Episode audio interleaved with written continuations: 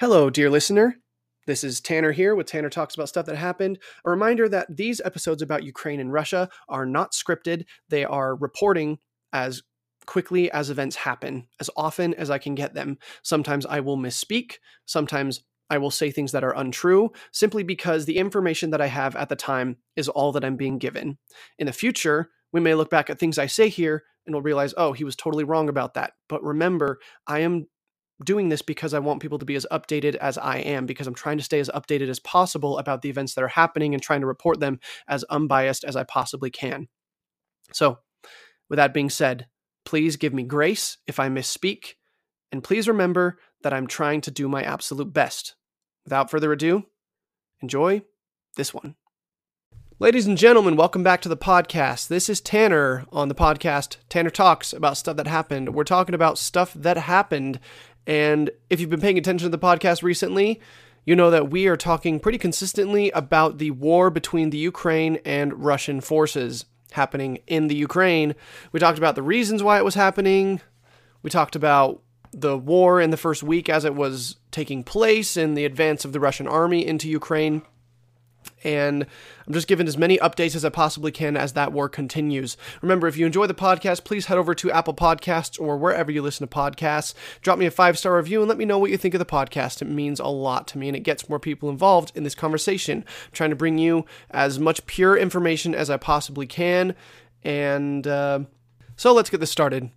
Um, now, if I'm sounding a little bit different today, it's because I think I'm coming down with some kind of illness. I don't know if it's an illness. Uh, I don't know if it's allergies. We had some, we had this weird warm spell where I was, and then it got really cold again. Maybe my body's just kind of in whiplash, but I'm having some congestion. I'm having some throat issues, but don't worry about me. I will be fine. I'm taking my vitamins. All right, let's get into this. So, what we're talking about today are a series of developments, but not on the ground in Ukraine. There are very minimal things happening on the ground in Ukraine in terms of movement of forces, movement on front lines, but there have been more international things that are going on that I feel are important to talk about because the stakes have been heightened in this conflict. So we got to talk about that really quick. But really quick, let's talk about what's going on on the ground in Ukraine. Like I said, not a lot has changed in the past couple days on the ground in Ukraine. Not a lot of gains by the Russian military. The Ukrainian forces have reportedly been able to push them back a little bit in the south, but overall, just not a lot of movement happening between the two forces in the front lines. So, what we're looking at now is uh, we looked at the fighting in Kiev, we looked at the fighting in Kharkiv. Um, we know the south, the southern city of Kherson has fallen to Russian forces. That's the first major population center to fall to Russian forces since the war began. and now we're looking at the city of Mariupol. Mariupol is a port city on the Black Sea in uh, in the southeastern part of Ukraine, and the Russians have completely surrounded the city and have laid siege to it. Several days ago, the Russian military began a siege of that city. Um, and they have completely cut off water and gas to the city, so the city has no heat and no water. So there's no clean drinking water in the city and there's no heat. They can only live on bottled water and they're running very low on that. And no food can also get into the city. So, in this time, while people are slowly running out of food, the Russians have continued to bombard the city with artillery, and a lot of civilians have reportedly died. Reportedly, several hundred civilians have died in that bombardment. It's indiscriminate, and it is in essence, a war crime perpetrated by the Russian military. Well, a couple days ago, there was a ceasefire agreed upon between Ukraine and Russia so that there could be humanitarian corridors established in the city of Mariupol so any citizens who want to get out of the city while the war continues can get out of there without, without worrying about being shot by Russian forces. So, or accidental Ukrainian friendly fire. So the Russians said, okay, fine, we won't shoot for five hours between 11 a.m. and 4 p.m. on this designated day. It was a couple days ago. The Ukrainians said, okay, fine, we won't fire either. Let's just get our citizens out of here. So the ceasefire was agreed upon, but the ceasefire completely broke down. As citizens started to leave the city, apparently they all turned back.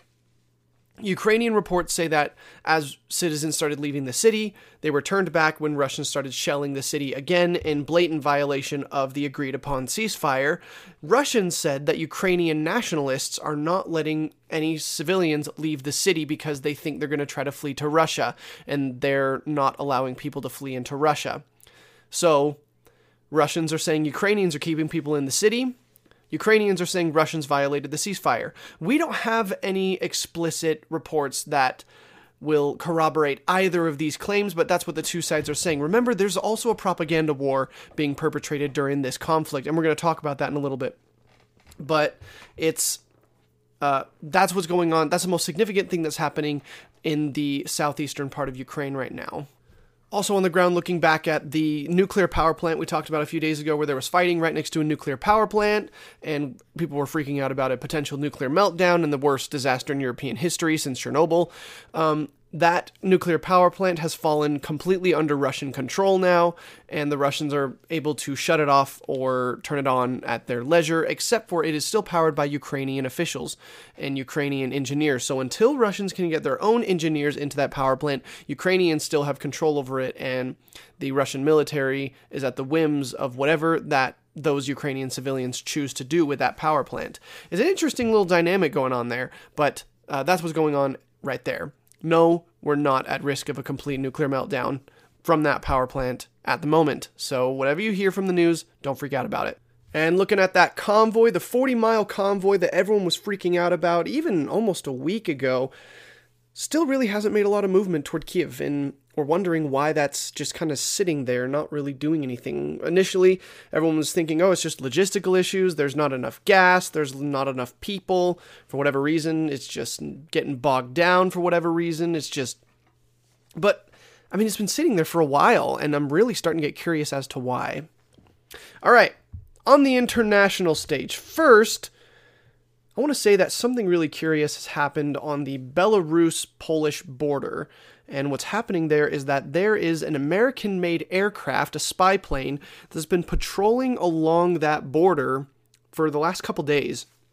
It's kind of flying back and forth north to south along the Belarus Polish border. Now, the Belarus Polish border is the border between NATO countries, North Atlantic Treaty Organization countries, and the Russian bloc countries, which is Russia, Belarus, and how Russia's trying to put Ukraine in that bloc. So that's the border right there between Poland and that block. So there have been a there's been a significant buildup of uh, military equipment on that border, and a lot of people are saying, "Oh, that's just their the equipment where they're storing it, so they can invade it, invade Ukraine with it." But a lot of people are getting very, very nervous about that because of Putin's rhetoric and the belief systems that are starting to swell that Putin is a little bit unhinged. He's not totally all there upstairs, and that's why he's doing this invasion because he can't think as rationally as he used to be able to when he was in the KGB when he was young. And so people are starting to, get, starting to get more nervous about that. And so there's a there's a plane that's American made. We're not sure if it's being flown by Americans, but it's it's a Lockheed Martin plane that is patrolling up and down the Polish Belarus border. And so this is showing up on sky maps, which means that it has a tracking device on, so it's very blatantly showing the Belarusian government and the Russians that uh, someone from NATO is patrolling that border. We don't know if it's Polish, we don't know if it's American, we don't know if it's some other nationality that's just kind of patrolling to make sure nothing happens there. But it also shows that NATO has a fundamental distrust of Putin's objectives right now.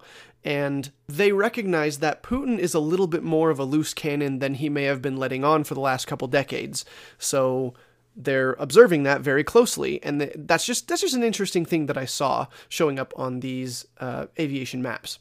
So we're going to stop talking about what's going on on the ground and in the air in Ukraine. We're talking about the more international politics thing that's going on right now because there's a lot of developments right here. So First of all, we want to talk about that the United States has officially announced that it is strongly considering banning oil imports from Russia. Now, before anybody freaks out about this and says this is a huge thing, the United States only imports about 10% of what Russia is exporting in terms of oil. And so if the United States says, no, we're not doing it anymore, Russia loses 10% of its oil sales, which while it would hurt the Russian economy, it wouldn't hurt it as much as if everybody stopped buying oil from Russia. Now, this is important to look at because this could actually really affect the United States and the and the economy of the United States, which would ultimately affect the uh, working class of the United States because the working class is the one who buys the most gas and um, and the gas our gas bills are the bills that affect our wallets the most. Upper class people don't worry so much about how much their gas costs because they have a lot of expendable income, but the working class are the ones who have to pay a lot more in uh, percentage wise of their monthly income to pay for their gas. And if if the United States stops importing gas from Russia, it would it would seriously affect our energy sector. And what that would mean for the working class is that we would see a lot higher gas prices. Right now, where I am, we're nearing four dollars a, ga- a gallon. In the next week, we may even see more than four dollars a gallon. If we stop importing Russian oil, we will. I, I imagine we will quickly see maybe five dollars a gallon where I'm at, six dollars in other parts of the country and that would be really painful to go to the pump to pay once a week, maybe once every two weeks if you're lucky. And while this would be a hit to the Russian oil sector, it would not, like I said, it would not be as much of a hit as if the rest of Europe decided to stop importing oil, which would cut off, I imagine, maybe 75% of Russia's oil exports, which would really devastate its economy because oil is Russia's chief export. And so if the if Europe and the West was going to completely stop buying oil altogether, it would just be devastating to Russia. And so maybe if the United States decides, hey, we're going to take that leap, it's going to be tough, but we're going to do it so we can stop this invasion, maybe that would be one step closer to making Putin back down off of this invasion because it was just destroying his economy. And I'm sure the oligarchs that are really enjoying the profits they're reaping from Russia's oil sector and have been for the last couple decades, I'm sure it would be very painful for them and they'd be very, very upset about that. So um, let's let's keep an eye on that. It's going to be interesting because what could happen is either Putin will back down or Putin will double down, and then we could see a lot more scary stuff because when a loose cannon is backed into a corner, it's possible that he could just start firing in all directions, which could be really scary. So let's see how that goes. To piggyback off that, Putin in the past couple days has said outright that the sanctions that the US is putting on Russia and that the rest of the West is putting on Russia, he considers that to be an act of aggression, more or less an act of war on the people of Russia. And because Putin sees it that way, that makes me feel more and more like he's a little bit unhinged upstairs because he's just kind of saying these things that, are kind of scary things to be saying, especially because he's a nuclear power. Now, the US and the West have been very forward about how we're giving a lot of guns and a lot of weaponry to Ukraine. We haven't been totally forthcoming about all of the weapons that we're sending into Ukraine. We've, we've, we know we've sent a bunch of Stinger missiles in there, but we don't know the extent of exactly what we're throwing at them. Now, what we have learned from the Biden administration the last few days is that they are seriously considering sending a bunch of warplanes into the Ukraine so that the Ukraine can fight off the Russian invaders that are bombing their cities from the sky, which would be very helpful to the Ukrainian fighters.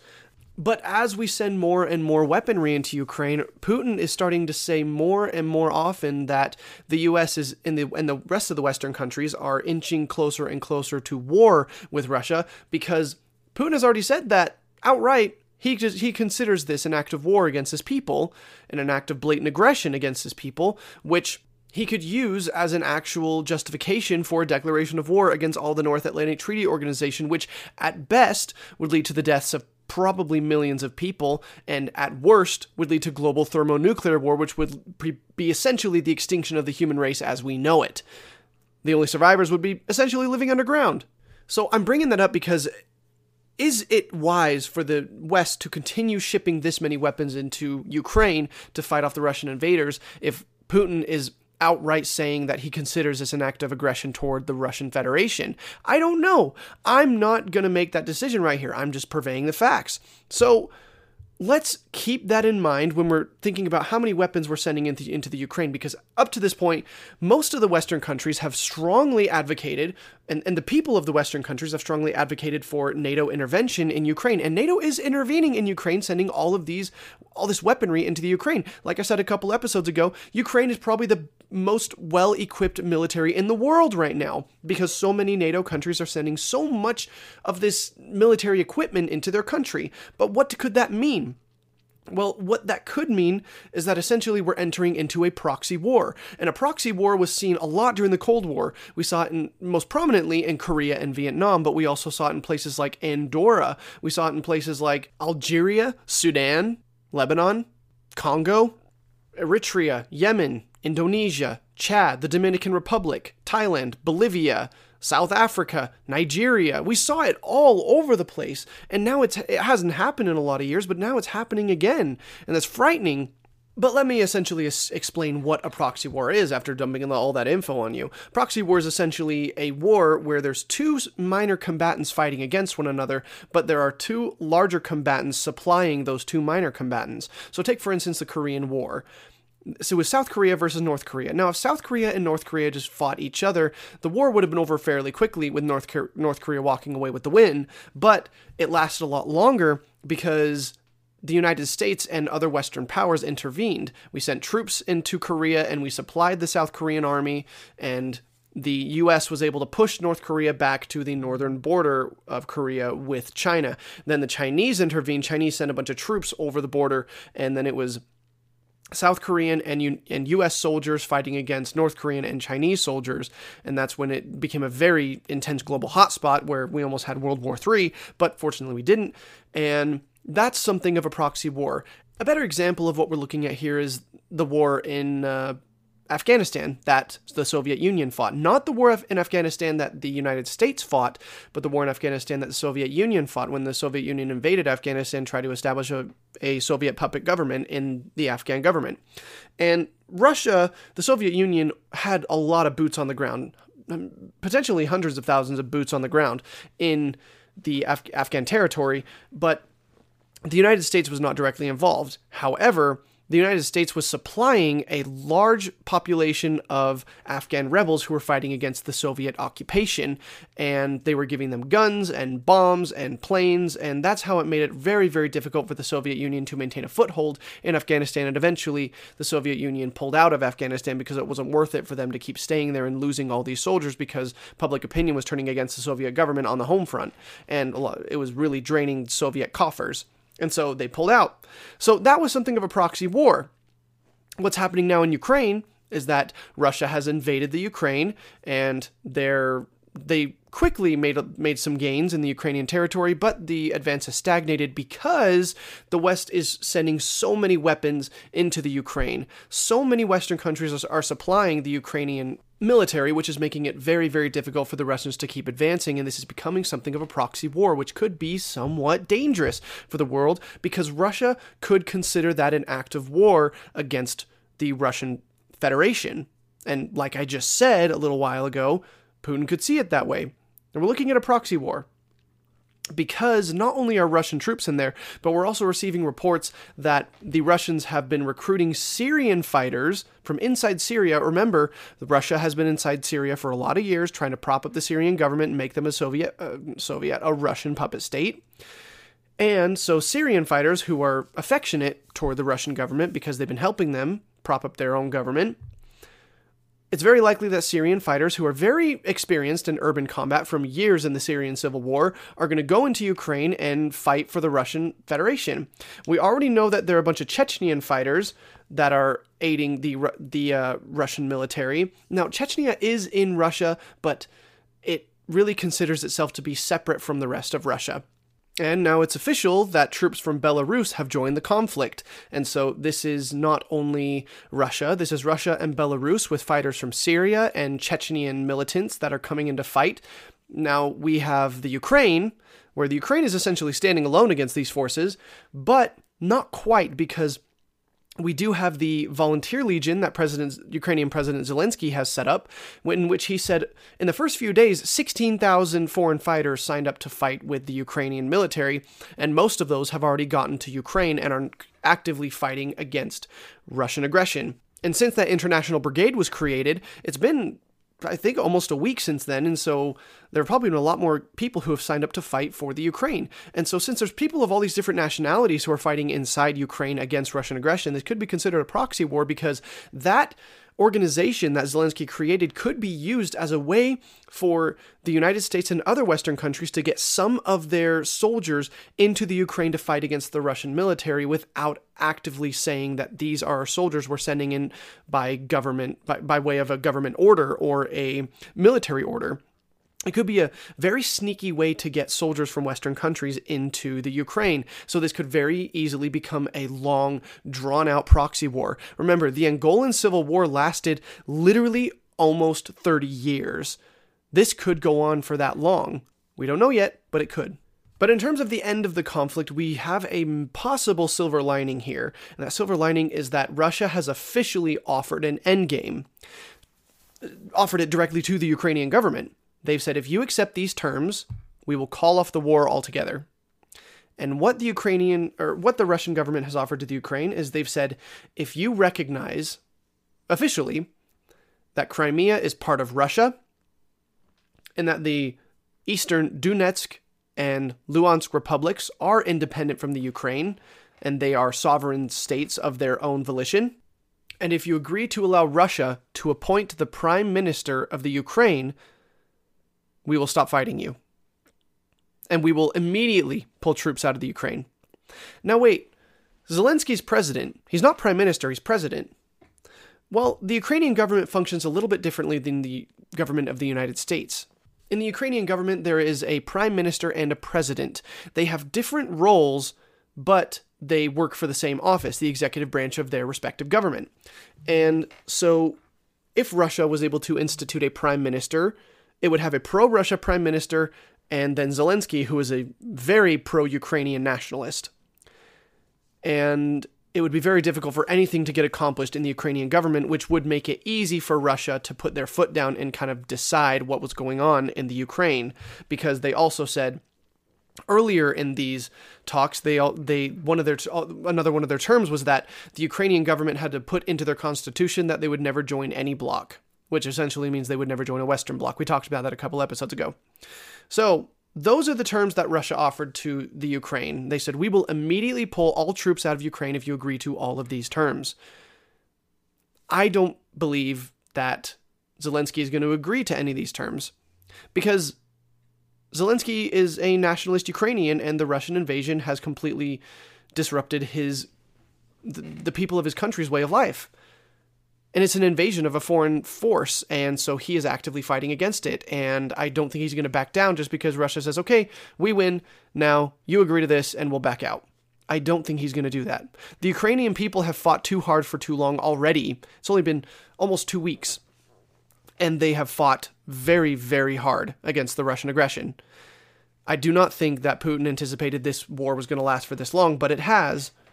And that's interesting Okay, the last story that I'm going to talk about here is that there is a media war going on between the West and the and Russia. And this is more of a discussion question or a discussion topic we can talk about a little bit. Now, in every war there's propaganda. In every single war, the country the countries on both sides create propaganda to convince their people that they're fighting the good fight. In the United States, they painted Germany, uh, Germany and Japan as these brutal, terrifying, inhuman invaders, and that's how they got the the American people to get on board and buy war bonds so they could have money to fight the war and stuff like that. And were the Germans and the Japanese kind of inhuman invaders sometimes? Yes, of course they were. Everybody becomes that in war a little bit. But also in Germany, you know, Germany painted everybody who was not ethnically German as subhuman for a decade before the war even broke out. Japan convinced its people that it was it was supposed to be the leaders of the of the world overall. Like not just not not just the east, but the whole world. Japan convinced its whole people that that was supposed to happen. And so they went along with the war for as long as it dragged on. So there is propaganda happening on both sides right now and there's a media war happening because Russia has officially blocked Twitter and Facebook in their country. You can't get on Twitter or Facebook. I think you can use a VPN, um, but you can't get on Twitter or Facebook in that country if you don't have a VPN. Because they said it was full of disinformation about the uh, war in Ukraine. Now, what I really think was going on is that the Russian people were seeing videos of Russian planes and Russian artillery shelling cities and killing civilians. And so they said, okay, well, we need to get rid of this because it's turning our people against us with all these crazy protests going on. Which, by the way, I think there have been like four to 5,000 arrests that have happened in Russia because of those protests by now. We're two weeks into the war and 5,000 arrests because of the war, anti war protest. That's a lot, especially for a state that has essentially outlawed protesting. Now, the United States has blocked RT, which is a Russian state television station that hosts pro Russian rhetoric. So the United States blocked this station because it was saying, no, Russia's in the right, Russia's in the right, Russia's in the right, Russia's justified. Is the United States justified in doing that? I don't know. I'm not going to make that decision. Is Russia justified in blocking all of the social media platforms? I don't know. I'm not going to I'm not going to make that decision. Because if the United States was attacking a, a sovereign country and the United States blocked a so a social media platforms because there was some kind of disinformation happening, I, I wouldn't I wouldn't know what to think of that, honestly. I wouldn't know what to think of that, and I'm going to be outright about that because a lot of times I don't know what's real anymore, and that's just how it goes, unfortunately. The big question is which propaganda is more true? Which propaganda is less true? The Russian Federation came out and said they are fighting globalism and they are fighting for traditional family values. Now, if you're if you're not a supporter of globalism, if you don't want a global society and you do want traditional family values, does that immediately mean that Russia is telling the absolute truth about that? And would you immediately side with Russia if you saw that that's what they were fighting for after seeing Russia bombing civilian centers and killing civilians? It's a complicated issue. If you don't want traditional family values and you do want a global society, then obviously you're anti Russia. But does that immediately mean you're pro Ukraine? What if it comes out that Ukraine has been indiscriminate, indiscriminately killing civilians as Russia said they were? We don't know what's true anymore. That's the really difficult thing about it. And that's a really difficult thing about this whole conflict. So we'll see. We'll see what happens. All right. I've got one more news story for you that I totally forgot about until right now, but I'll be really quick about this one. So, there are three credit card companies that have canceled all payments going outbound from Russia and going inbound to Russia. That's Visa, MasterCard, and American Express. So, those three credit card companies, which are very big credit card companies, have officially canceled any outbound payments from Russia into anywhere else in the world or from anywhere else in the world into Russia. You can still use them inside Russia. So if you go to a store in Russia and you're and you're a Russian person, you can still pay using those credit cards. As far as I know, I don't I'm not absolutely sure of that, but as far as I understand, that's what's going on there. But if you're a Russian citizen and you want to buy Ukrainian product, you cannot make that payment anymore using Visa, MasterCard, or American Express if you're a Russian citizen and you want to buy something from Mexico or something from Sweden or something from South Africa or something from India or something from Australia or something from Algeria or something from you know anywhere in the world, you can no longer make that you can no longer make that purchase using Visa, Mastercard, and American Express, which as far as I know are three of the biggest credit card companies in the world. Now, Russia has turned its attention to China and they are now using a Chinese credit card which is kind of frightening to me because if you remember, China is under the rule of the Chinese Communist Party. China is essentially communist. They're not communist in practice, but they're communist in theory, which means that while there's a lot of capitalist elements happening inside the Chinese Republic, quote unquote republic, there are the, the the Chinese Communist Party has control over anything that it wants. So if a company is in China and they've worked really hard to build themselves up, but they become too big, the Chinese Communist Party can immediately take control of that company because they're like, well, we're a communist society. The rights of the product are owned by the workers. Rights of production, the means of production are owned by the workers, and you know, yada yada yada. All that communist, good, good, good, wholesome family communist rhetoric. So, why does it freak me out that Russia is now turning to China for credit card payments? Because what if China suddenly doesn't like Russia very much and China decides that, oh, well, we're going to take control of all of these credit card payments and we can decide who makes credit card payments when they do? Becomes a little bit frightening, and I don't think I need to elaborate too much on why. All right, with that, with that fun little cap there, I'm going to sign off. Thank you so much for joining me today on the show. I'll be back as soon as I pop, as soon as more updates happen. Really, I'll be back with another episode. Catch you later.